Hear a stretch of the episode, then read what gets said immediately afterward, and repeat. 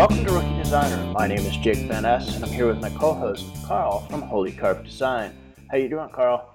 Pretty good. Been a little slammed this week, and I'm glad it's Friday. Yeah, I hear you. I hear you. I've been uh, actually down at my parents' in Pennsylvania for the last week, uh, helping out my mom who had surgery. So, just makes me realize how beneficial it is to work for yourself and be able to do what you do from pretty much anywhere. So it's been a good blessing for me. Yes, that's true. But so what what do you got to talk about this week for design? Um, Actually, I totally forgot about design news.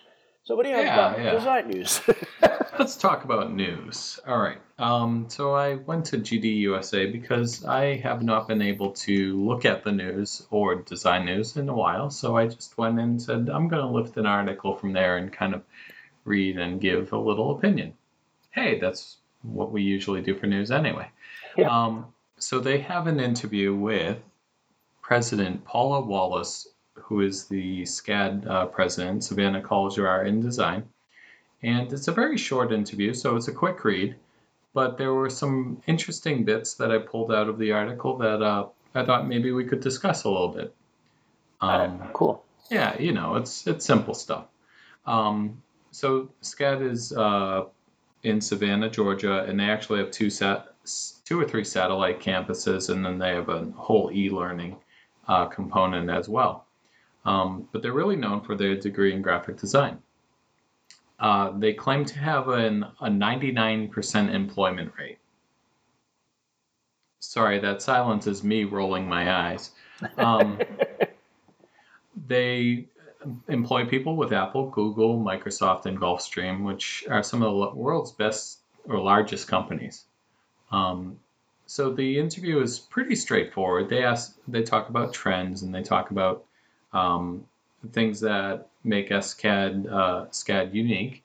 Um, so they, in particular, they kind of focus on what tools are they teaching uh, students that are relevant to today's design world and they really push uh, user UX design. Um, and UX design is kind of a part of design that I've only used tools that are for user interface, like Inkling and other ebook publishing type tools, but I've never designed the an app or something that's you know within that realm. So um, user interface design is a total unknown to me as a designer other than I know that these apps are always getting updated and they always look different. And some of the stuff is really bad. So thank God for user interface designers. Um, have you ever worked on a project like that, Jake? No, it, it's user interface is definitely an area that I'm not overly familiar with. But you could say that the front end of a website kind of falls in that same realm because the idea is it's what what are you seeing when you are interacting with an app or a website or any type of software or stuff like that. So it, it's not something I'm really familiar with. I mean, I, obviously I know what it is, but I've never designed for it. And I do think that that is a bigger and bigger area for designers because of the app market, because of software, because of how much we rely on our phones and our tablets and our computers that yeah, that and also because that software updates, there's new things you can do with it. Like when Apple releases a new OS, there's little things that you could do, like for example, dark mode and things like that that affect how an app appears. So then, obviously, that has to do with user interface or UX design. So, yeah, I, I can see where they're saying that that's a trend and it's a real push in that direction. But I also think that's why we're seeing so many designers come out of school with very little print design knowledge, very little production knowledge, is because they're focusing so much on digital now that they're not getting as much design in the in the realm of print and maybe even some web design stuff. So right, I think it's interesting that that's the push. We've been told that print was dead for the last 10 years, and there is still print design, but a lot of the skills you learn in print design also translate into the the flat tablet type of um, like if you're doing magazines and that kind of thing for tablets a lot of the print skills still apply. One of the other things that I thought was interesting is that uh, the students at SCAD also um, have interactions with some of these larger cl- companies that they actually get placed within. Um, in particular, they, they do creative briefs within these companies. And Amy Chang is one of the students that did some work with Delta. She helped do the global rollout for new uniforms with Delta Airlines. Now, I recently flew Delta, and I got to give them credit. They have some really unique uniforms. And when we flew in October, they actually did some of the pink uniforms for breast cancer research because they actually give a ton of money. They're not just trying to do the virtue virtue signaling uh, right. uh, uh, to build awareness. They they give a ton of money to it. Um, so props on that. In the final bit, uh, the final part of the article talk about beyond mastery of technical skills, which we can learn on YouTube. Um, what are two critical skills for designers? And um, they say it's the ability to research and to tell stories. And those are two skills that are very important for any unique graphic design. This is the difference between the Fiverr designer and the uh, the design uh, brand strategist. The research that goes behind a project and the story that you're trying to get those designs to tell. Yeah, now, and obviously with all of the storytelling apps we have now with Instagram stories, Facebook stories, Snapchat, um, even YouTube and stuff like that. Yeah, the storytelling aspect is really, really important. I do think they leave out the relationship building aspect that I think a lot of designers tend to fall a little short with too. That, right, but that's kind of a generational thing. I think that we are the interesting thing is all this user interface stuff has rewired our brain, especially if kids are being raised on these tablets. Um, we lack relational skills, and that may be something that they actually could benefit from teaching in college in general. Oh, absolutely, and I think but we'll if, see that. I think we'll see that. If you're a designer running your own business or anyone running a business, building relationships is key for having continuing clients and to help learn needs and address those needs. So yeah, that's absolutely. my news for a bit. Uh, it's an interesting article and um, it's a very quick read and there's a few bits to pull out. Um, if you're considering SCAD, it's worth reading just to kind of know what the leadership um, it does and what they believe. So there you go. Yeah, yeah, and I and I have several friends that went to SCAD and I, don't think I've ever heard that there's anything bad about this school. They, they do say it's expensive. I mean, it's a very expensive art school. But I also know that it is a very, very good art school, and it does open up some really interesting doors for people. So, it, yeah, if you're considering SCAD, definitely read it.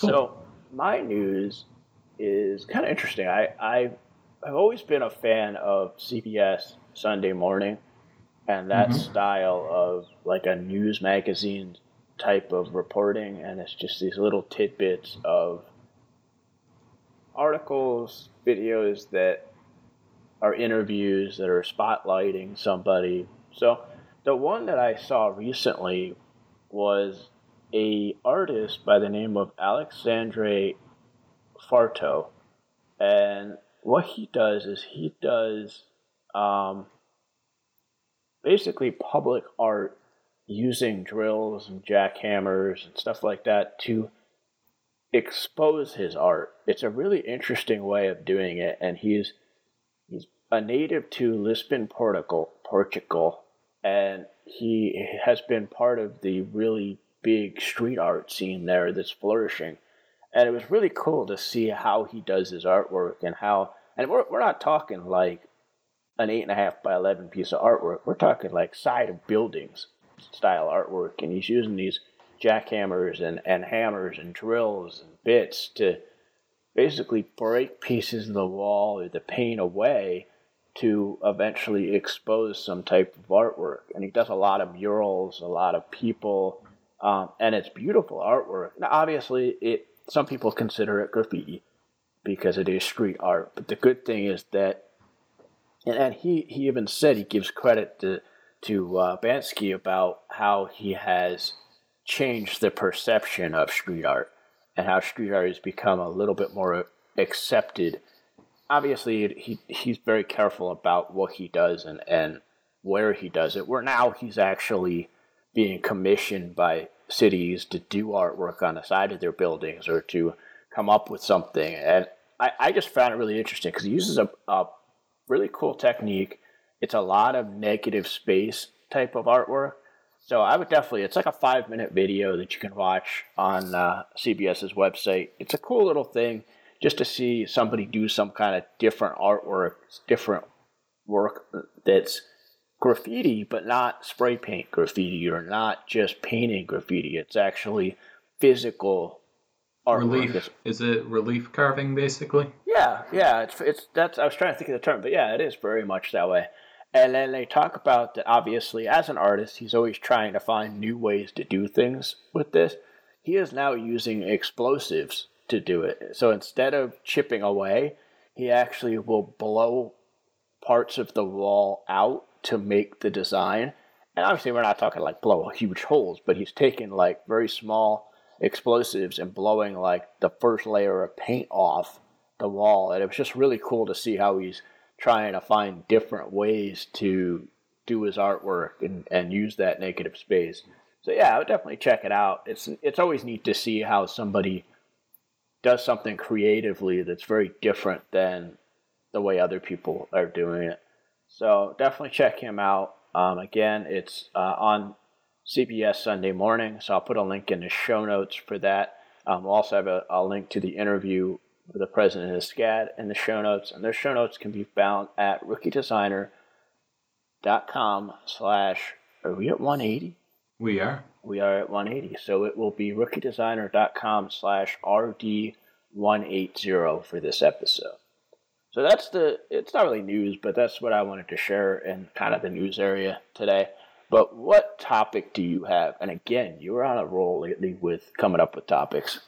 So just like that artist, um, he uses a hammer and chisel and the, or, or a jackhammer and that kind of thing. And you have this continuum where off on one side of the line we have the artist. And then off on the other side we have the tools that they use. Now, I'm proposing a new price list based off where you land on that continuum.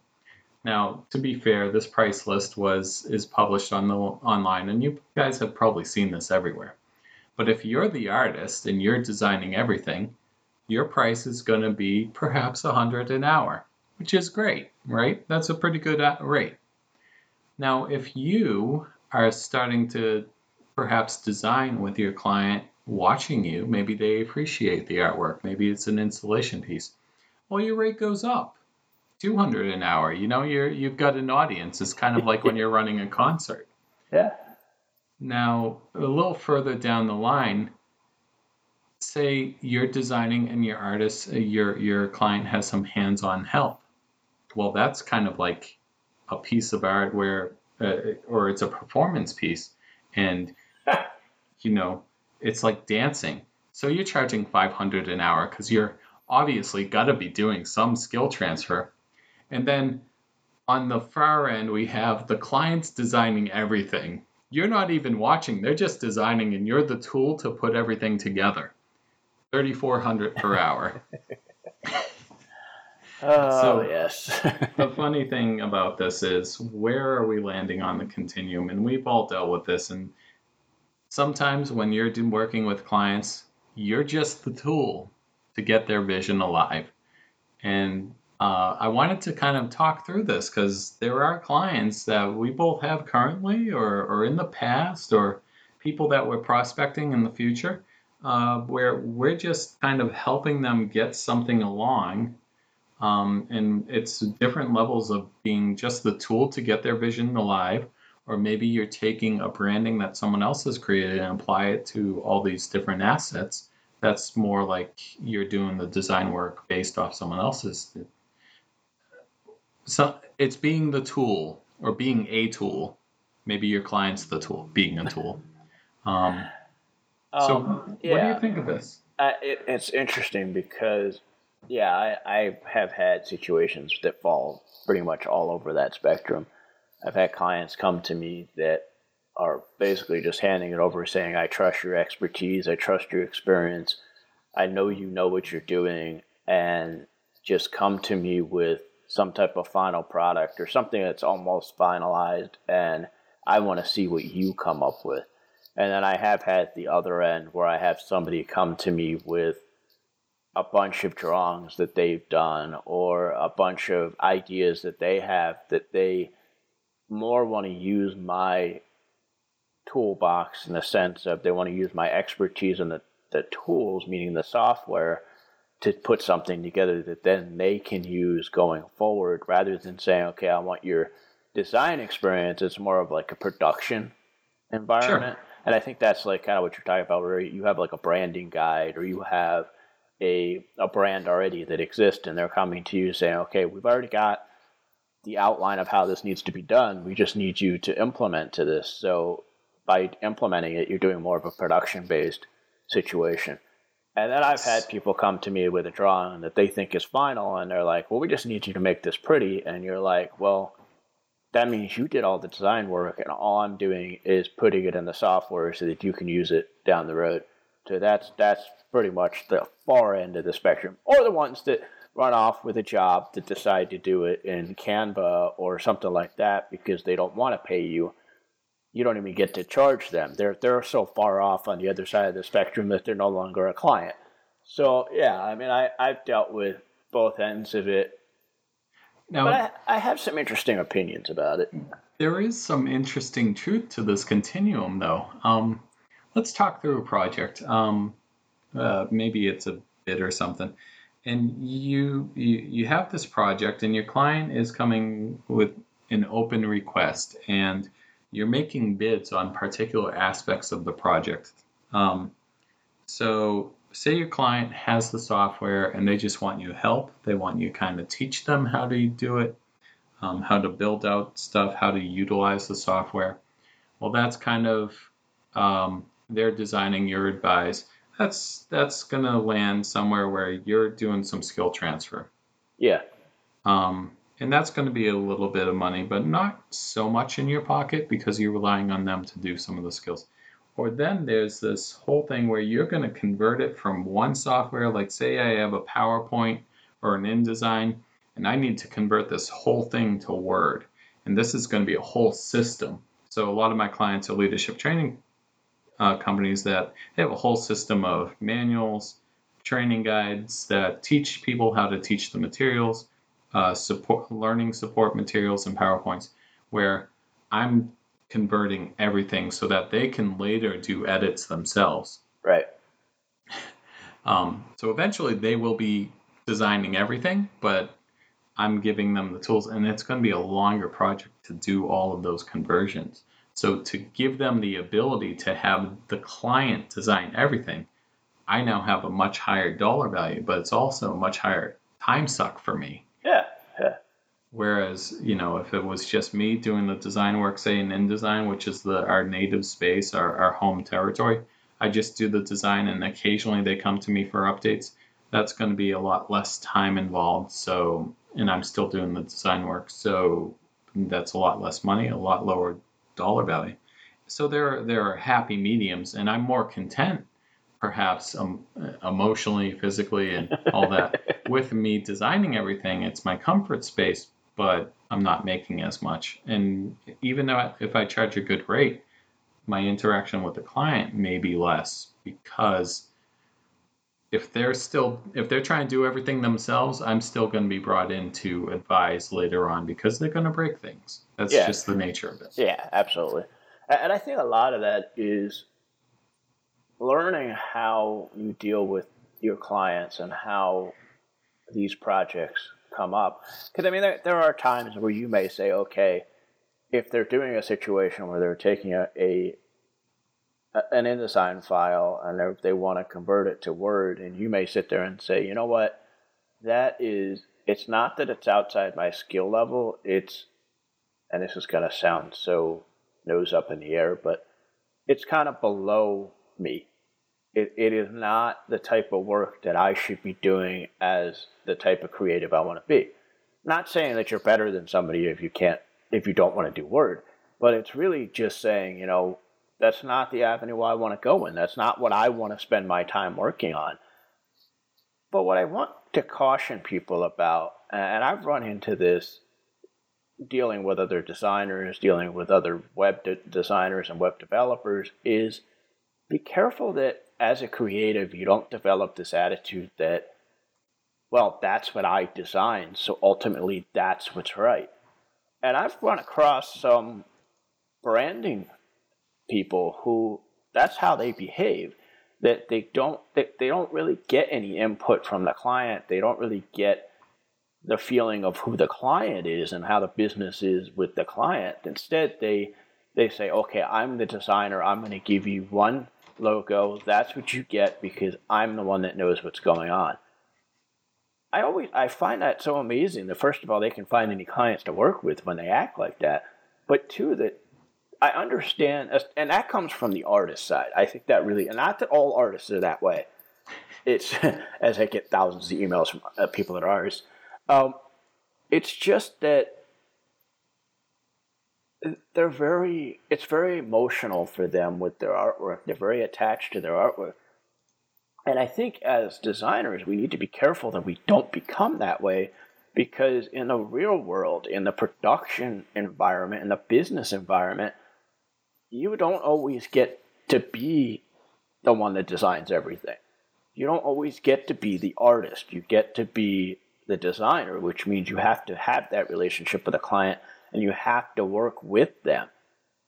But at the same time, if a client comes to you and their expectations are off the wall and ridiculous, like, hey, I want this developed from InDesign and I want to put it in, I don't know, Canva, or something like that. I don't know why I keep saying that today, but apparently that's that lovely software is on my mind. But say they want to put it in Canva, and you're like, well, I don't want to work in Canva. I don't want to do this project. You don't have to. Like there are people out there that will do it, and that's fine. It doesn't. You don't have to always take those projects on. Now, could that hurt your business relationship with them down the road where you may not get the other projects, you may not get other projects. Absolutely. But again, you have to decide the kind of projects you work on. But be careful that you don't go so far the other way and you, you play the role of, I know what I'm doing, I'm 100% right, I don't care what you want, this is what I'm doing as a designer or a creative or an artist, and that's what ultimately is. And, I, and I've had people who are artists that act like that, and I've had uh, web developers, programmers act like that, where they're like, well, this is the platform I work with, this is what I built, and if they want any tweaks, then they need to pay me thousands of dollars because I ultimately know what needs to happen. And, and that blows my mind. And again, I don't understand how some of those people get clients, but I think a lot of them are younger and once they kind of get slapped in the face with reality and how business relationships work, they can't be that way. Now, that doesn't mean that artist out there who is painting a piece of art or is, or is doing Photoshop work on a piece of art that is uniquely them, that they're building, even if they're building it for a client, like say they're doing a mural or something like that, and it's really truly artwork that's a little different. That that does go all the way over to that side. And what they do, the reason they hired you is because you are that artist and you have that style and they really like that style. But again, it's about a relationship. You can't walk into somebody's office, paint a mural on the wall without any type of relationship. Otherwise, they're going to get really mad at you. Kind of like that artist we were talking about in the news. Part of the reason people get upset with him is because he is a quote unquote artist and he just puts his installation on the side of somebody's building, sometimes without their permission.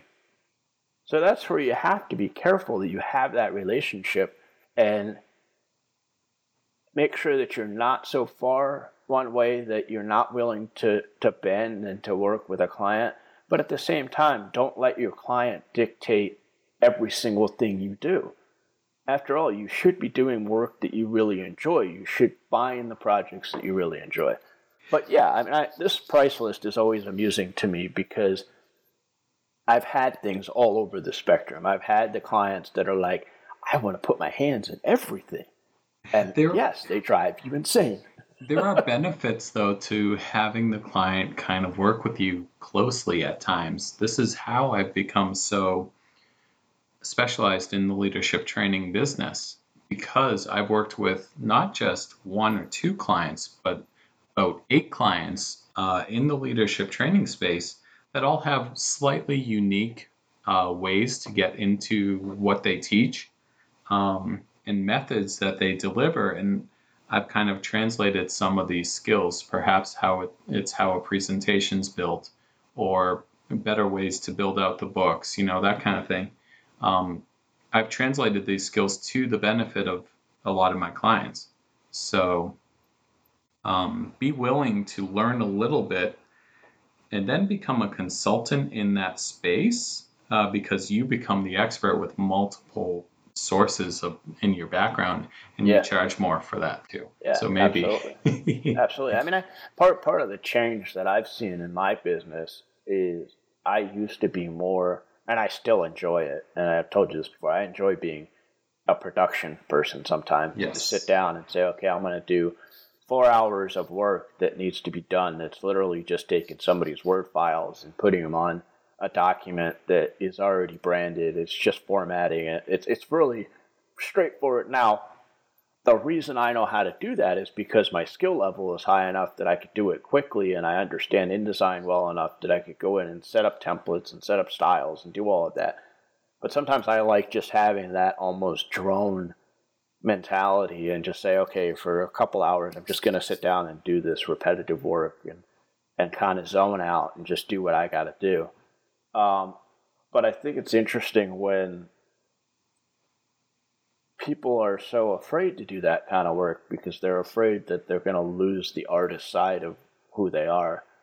Um, I think I find that a lot with illustrators or, or letter people or even photographers that a lot of photographers don't want to do commercial photography because they feel like they lose some of their creativity because obviously higher ups or the business or the corporation is dictating how we need those photos. For example, if they need photos for a catalog, you're not going to, and I mean like product uh, photos. Like you say, okay, I need a picture of that glass or I need a picture of that hockey mask it's literally going to be on a white background. You're not going to get overly creative.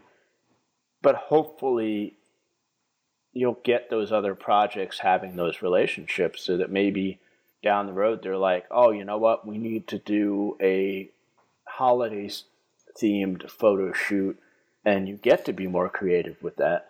So it, there, it's a lot of back and forth when you're in a business like ours to say, I don't want to lose my artistic side, my stamp of who I am on things. But sometimes you have to realize that you were hired by somebody to do the work for them. You're you're not you're not creating artwork for fun that hopefully somebody will buy. You were hired to do a specific task, or you were hired to do a specific layout, or whatever. So it, it's a it's a real back and forth, and I think designers need to realize that, and they need to realize that sometimes you'll have that ability to be the, the true artist, and sometimes you have to be the production person. And, and that's why I say a lot of print designers really need to spend time in a production environment to really see what it's like to slap a bunch of business cards together really quickly that are already branded. All you're doing is changing the name, the phone numbers, the titles, things like that in a production environment to understand that that work is there too. Right. And one thing uh, to, because I love metaphors, as you listeners know, um, one thing to understand is a tool never works alone. The hammer hits the chisel, or, you know, um, that's about all I can come with right well, come, come up say, with right now.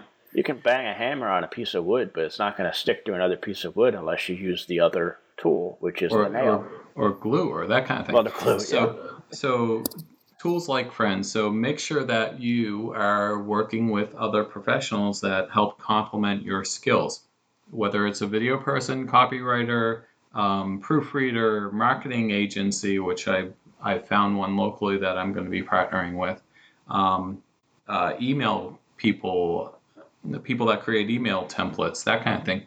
you can create this robust cadre of tools to help complement your skills um, and deliver better things for your client. And maybe at that point, you're beginning to charge more because you're now giving them a full package. So, yeah, and as as the person who has the skills to use those tools, it's not really your and this is a, a topic we can get into at another time, but it's not really your responsibility to know how to use every single tool. It, there's a reason why a roofer is different than a framer, and a framer is different than somebody that does plumbing. Because some of the tools the roofer uses are going to be different than the tools the framer uses, and the framer may not be skilled in using those tools. So that's why you build those relationships to say, okay, my skill level and the tool of copywriting is not something that I have a high skill level for. So I need to find somebody that that's their main tool.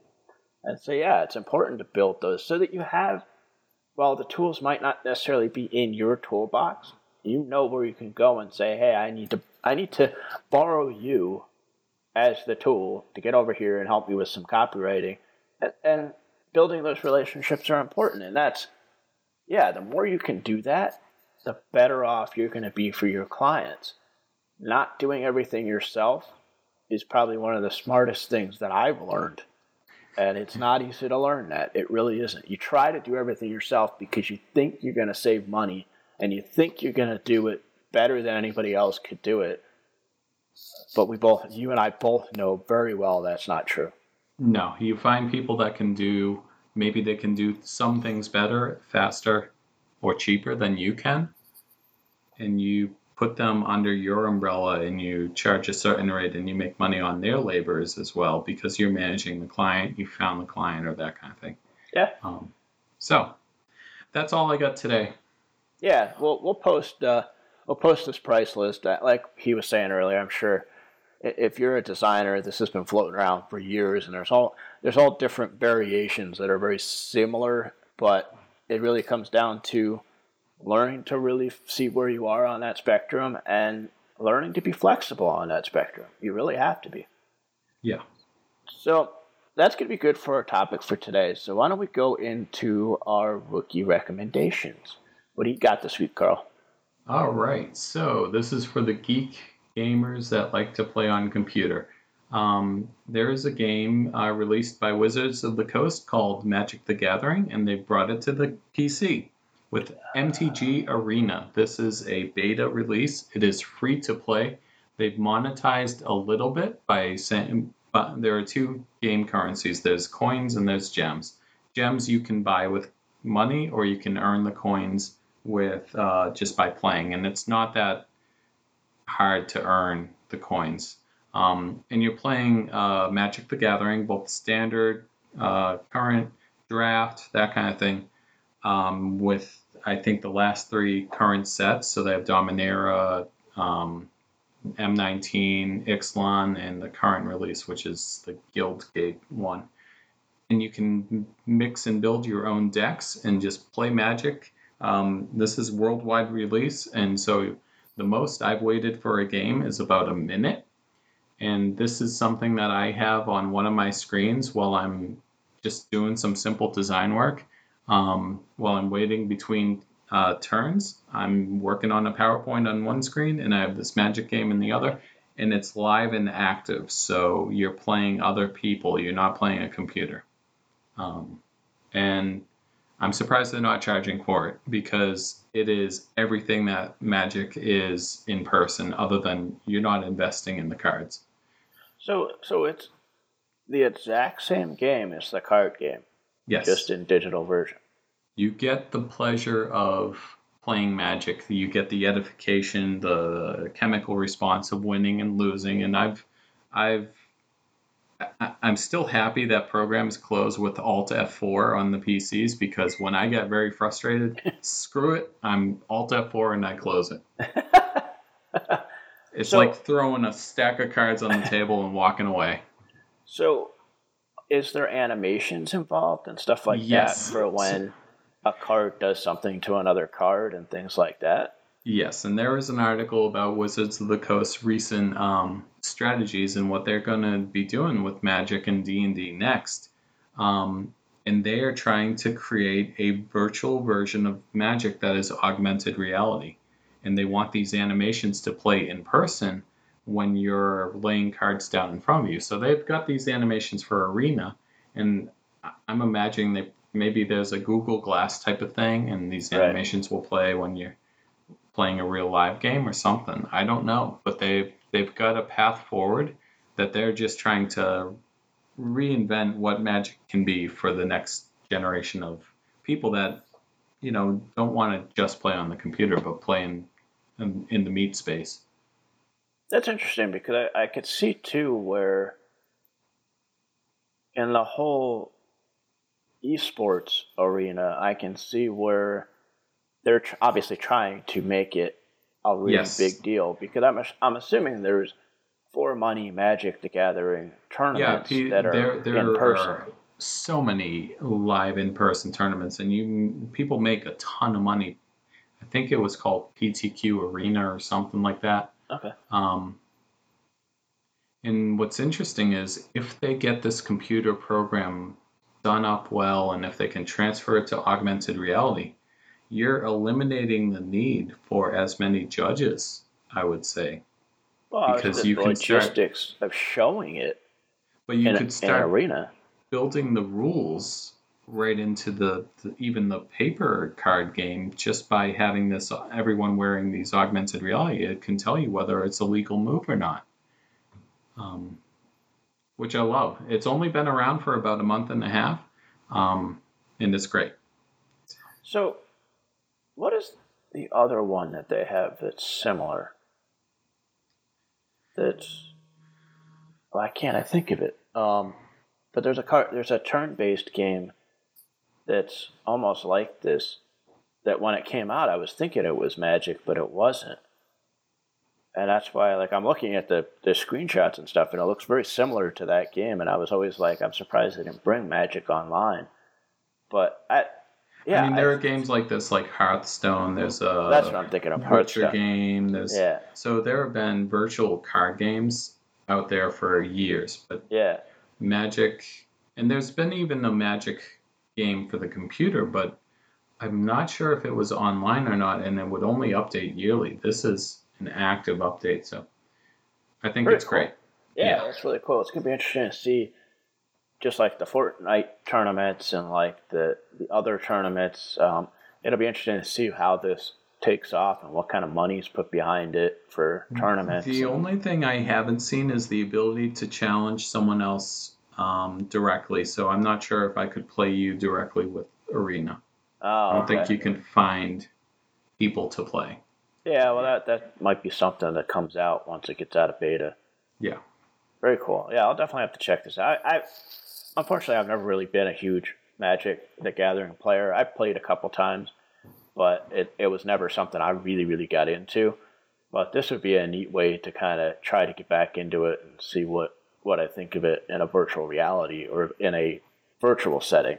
Yeah. So, and, it's and I- one of the most accessible games for card games to play. Yeah, the rules yeah. are very simple. Yeah. Very cool. So my recommendation is I actually have two, and the only reason I have two is because I laughed that both these trailers came out for these animated movies within like days of each other.